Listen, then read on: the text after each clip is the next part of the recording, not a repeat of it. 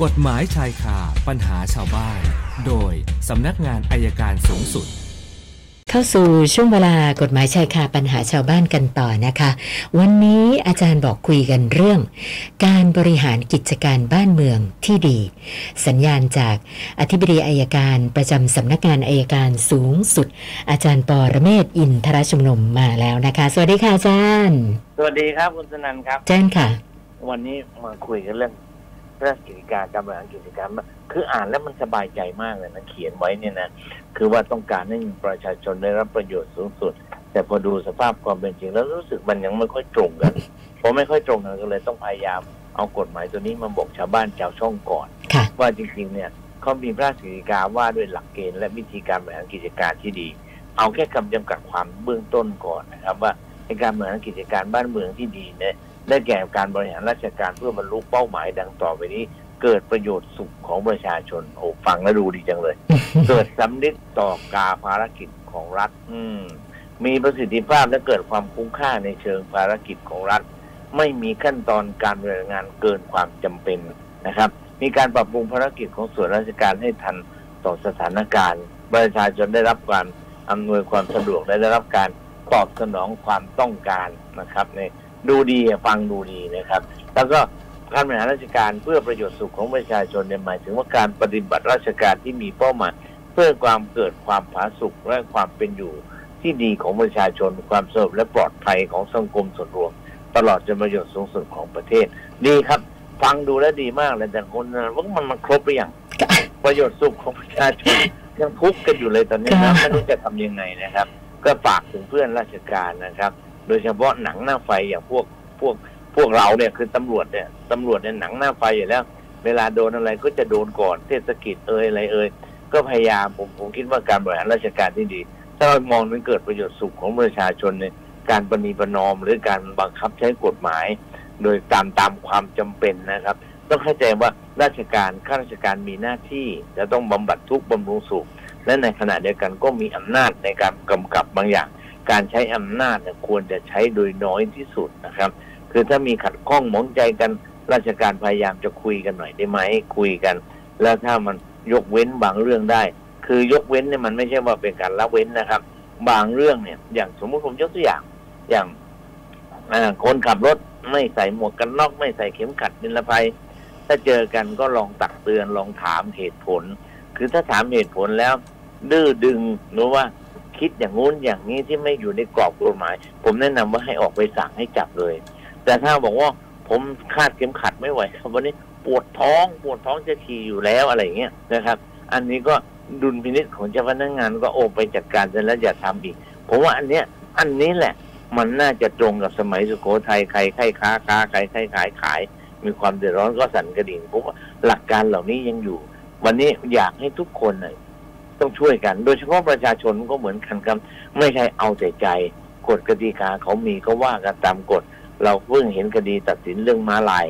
ม้าลายบางคนก็ทันทวง ผมอยากจะเพิ่มเติมเรื่องของการคดีที่ตัดสินเรื่องข้ามทางม้าลาย ก็มีคนบอกว่าเป็นข้าราชการตำรวจนะครับค่ะขับทำผิดเสียเอง ต้องเข้าใจอย่างนี้นิดนึงครับมันนี่ไม่ได้ขัดแย้งอะไรนะ แต่บางทีเราใช้ความรู้สึกในความในในความเสียหายของตัวเองน่ะเยอะหรือมองภาพไม่ครบ จริง ๆ แล้วเนี่ยข้าราชการเนี่ยถ้ากระทำความผิดต่อกฎหมาย เป็นคนทำความผิดและหูโทษหรือประมาทเนี่ย ก็ยังไม่ต้องออกจากราชการนะครับคือประมาทเพราะไม่ได้เจตนา แต่ถ้าข้าราชการคนนั้นข้าราชการตำรวจมีเจตนากระทำความผิดต่อกฎหมายโดยตรง เช่น ไปขายหวยเกินราคา หรือไปค้ายาบ้าเองไอ้อย่างนั้นแหละครับ โทษสูงสุด แต่ประมาทเนี่ยมันไม่ได้กระทำโดยเจตนาชั่ว แต่ทำโดยความไม่ระมัดระวังเห็นไหมครับ มันตัวอย่างมุมมองทางกฎหมาย วันนี้เรามองไม่ครบผมจึงว่าบอกกิจการบ้านเมืองที่ดี ไม่ใช่บอกข้าราชการอย่างเดียว บอกชาวบ้านด้วย ก็ช่วยๆกันดู อยากให้บ้านเมืองมันสงบครับ วันนี้เอา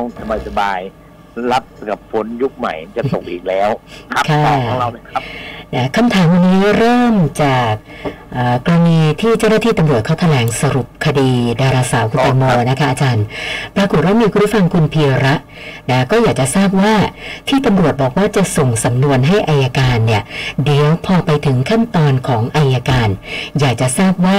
กระบวนการขั้นตอนมันจะไปยังไงต่อเลยคะอาจารย์อ๋อผมผมไม่รู้เขาแถลงว่ายังไง แต่ไม่ไม่สนใจแล้วครับ เอาว่า เอาว่าเขาสรุปสำนวนเจ้าพนักงานสวนมีหน้าที่รวบรวมพยานหลักฐาน และสรุปสำนวน เมื่อเห็นว่าข้อเท็จจริงฟังเป็นยุติว่าอย่างไรข้อกฎหมายเป็นไงก็สรุปนวนว่าควรสั่งฟ้องหรือควรสั่งไม่ฟ้อง ในกรณีที่ควรสั่งฟ้องนะครับ สั่งฟ้องก็ส่งให้อัยการของคดีคุณแตงโมเนี่ยก็จะส่งไปยังอัยการจังหวัดนนทบุรีนะครับอัยการจังหวัดนนทบุรีก็มีการพิจารณา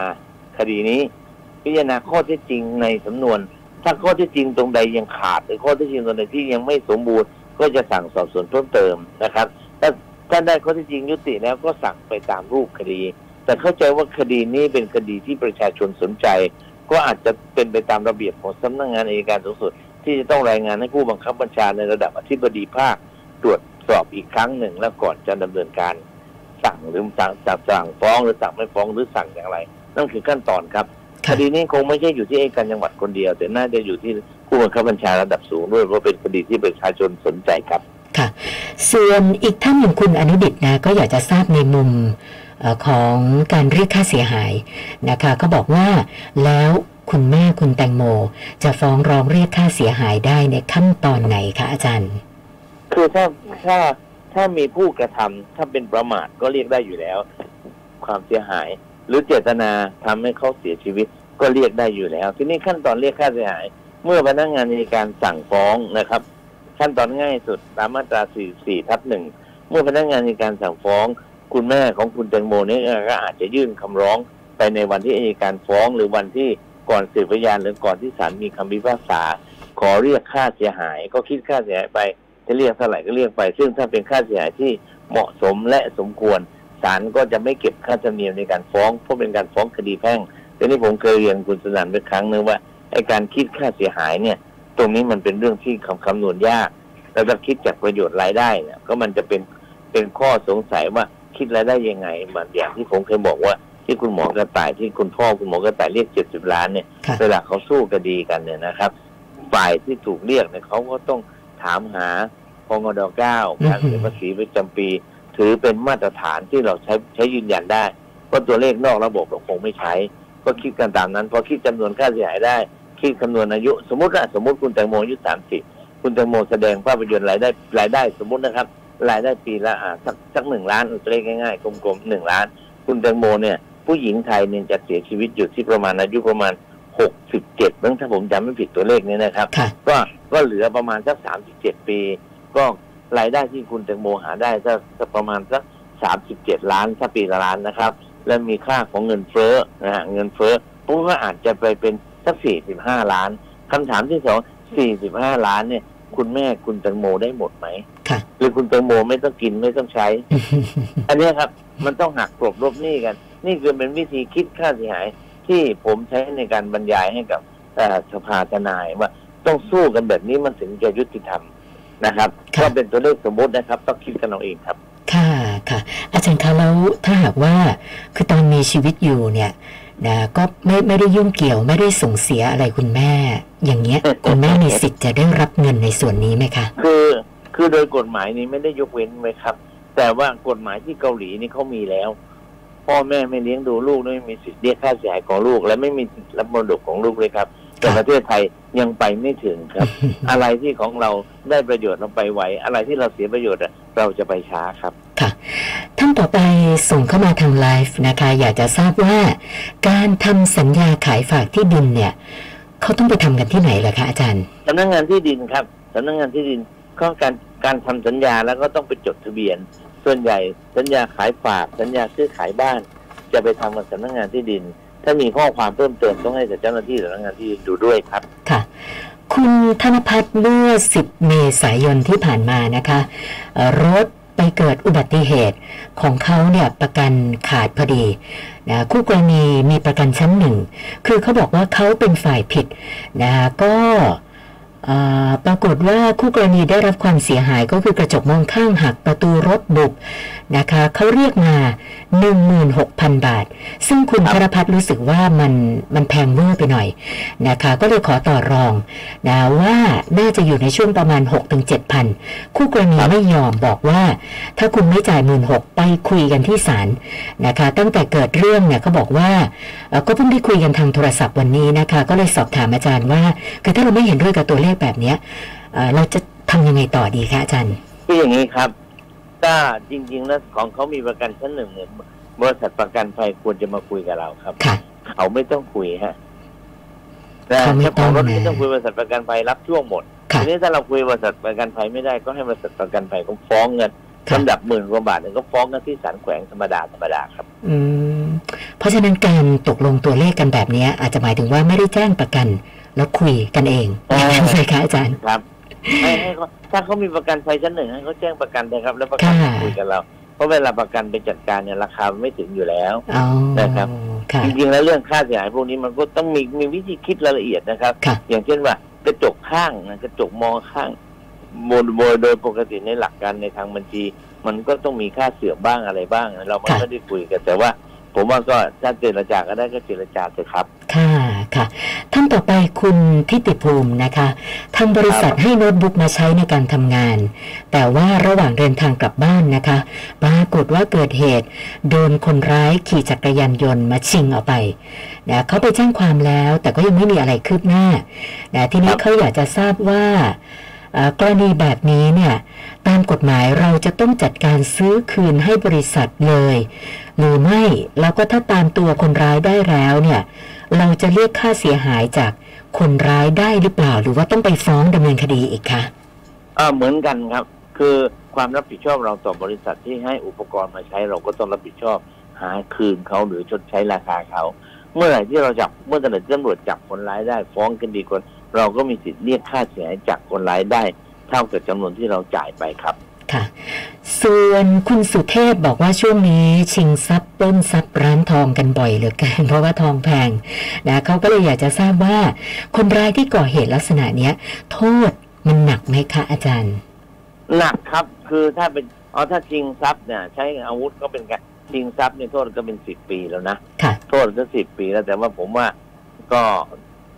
ก็ไม่รู้จะชิงทำไมมาหรือชิงหรือปล้นทำไมเพราะชิงทุกครั้งปล้นทุกครั้งผมจับได้ทุกครั้งเหมือนกัน นะครับค่ะถ้ายังไม่เก็บพวกนี้ยังหน้าด้านปล้นอยู่อย่างเงี้ยไม่รู้จักดูข่าวเลยแค่ค่ะทองทองเมื่อเช้าดูข่าวแล้ว ราคาลงแล้วครับ อย่าไปปล้นทองเลยราคาตกแล้วครับ ค่ะ ท่านสุดท้ายคุณอำนาจนะคะ สอบถามกรณีรถประสบอุบัติเหตุค่ะเขาบอกว่าเอ่อขับไปชนเสาไฟ นะอ๋ออันนี้อันนี้เขาไม่ได้เกิดเหตุเอง แต่เขาอยากจะทราบว่ากรณีไปชนเสาไฟไปชนทรัพย์สินราชการเสียหาย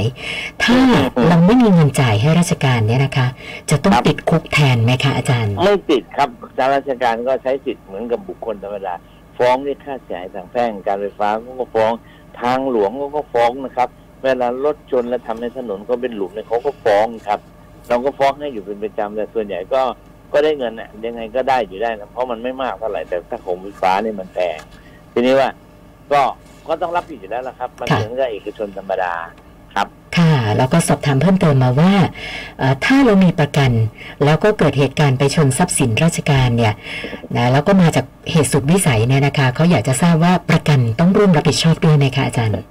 ประกันจ่ายอยู่แล้วครับถ้าเป็นประกันจ่ายอยู่แล้วชั้นหนึ่ง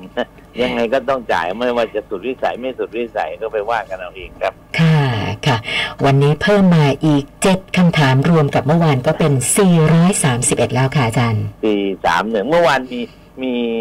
พี่น้องเราขับแท็กซี่อยู่คนหนึ่งไปหาผมที่สันนิบาตสากลในประเทศไทยเพราะผมอ๋อไปบรรยายอยู่นั่นนิดเองค่ะก็เขาเขามีปัญหาเรื่องมรดกแพ้คดี ผมถามว่าอยู่ที่ไหนบอกอยู่ทางภาคอีสานเอ้าแล้วคุณมาหาผมได้ไง เขาฟังเราครับทางสมพเก้าหนึ่งเขาบอกว่ารู้ว่าอาจารย์อยู่ที่สันนิบาตด้วยถามถามพวกแท็กซี่เขาเลยมาหาอ๋อแต่ว่าไม่ได้เอาคำพิพากษามาให้ก็เลยบอก ให้กลับไปเอาคำพิพากษามาก่อนเดี๋ยวจะดูให้ค่ะก็ขอบคุณนะครับ จริง ๆ นะผมว่าผมขึ้นรถแท็กซี่เนี่ยเขาจำผมได้หมดเลยฮะเขาจำเสียงได้อะจำเสียงค่ะนั่งรถมันขึ้นลงเครื่องมาจากดอนเมืองขึ้นรถพอพูดออกไปสู่ราชการ เขาบอกใช่อาจารย์ใช่ไหมเนี่ยโอ้ค่ะโหค่ะเขาจำเสียงได้โดยไปไหนลำบากไว้เกินค่ะวันนี้เท่านี้ครับขอบคุณครับขอบคุณมากค่ะ สวัสดีค่ะ อาจารย์ปอระเมศวร์อินทรชุมนุมค่ะ กฎหมายชายคาปัญหาชาวบ้าน โดยสำนักงานอายการสูงสุด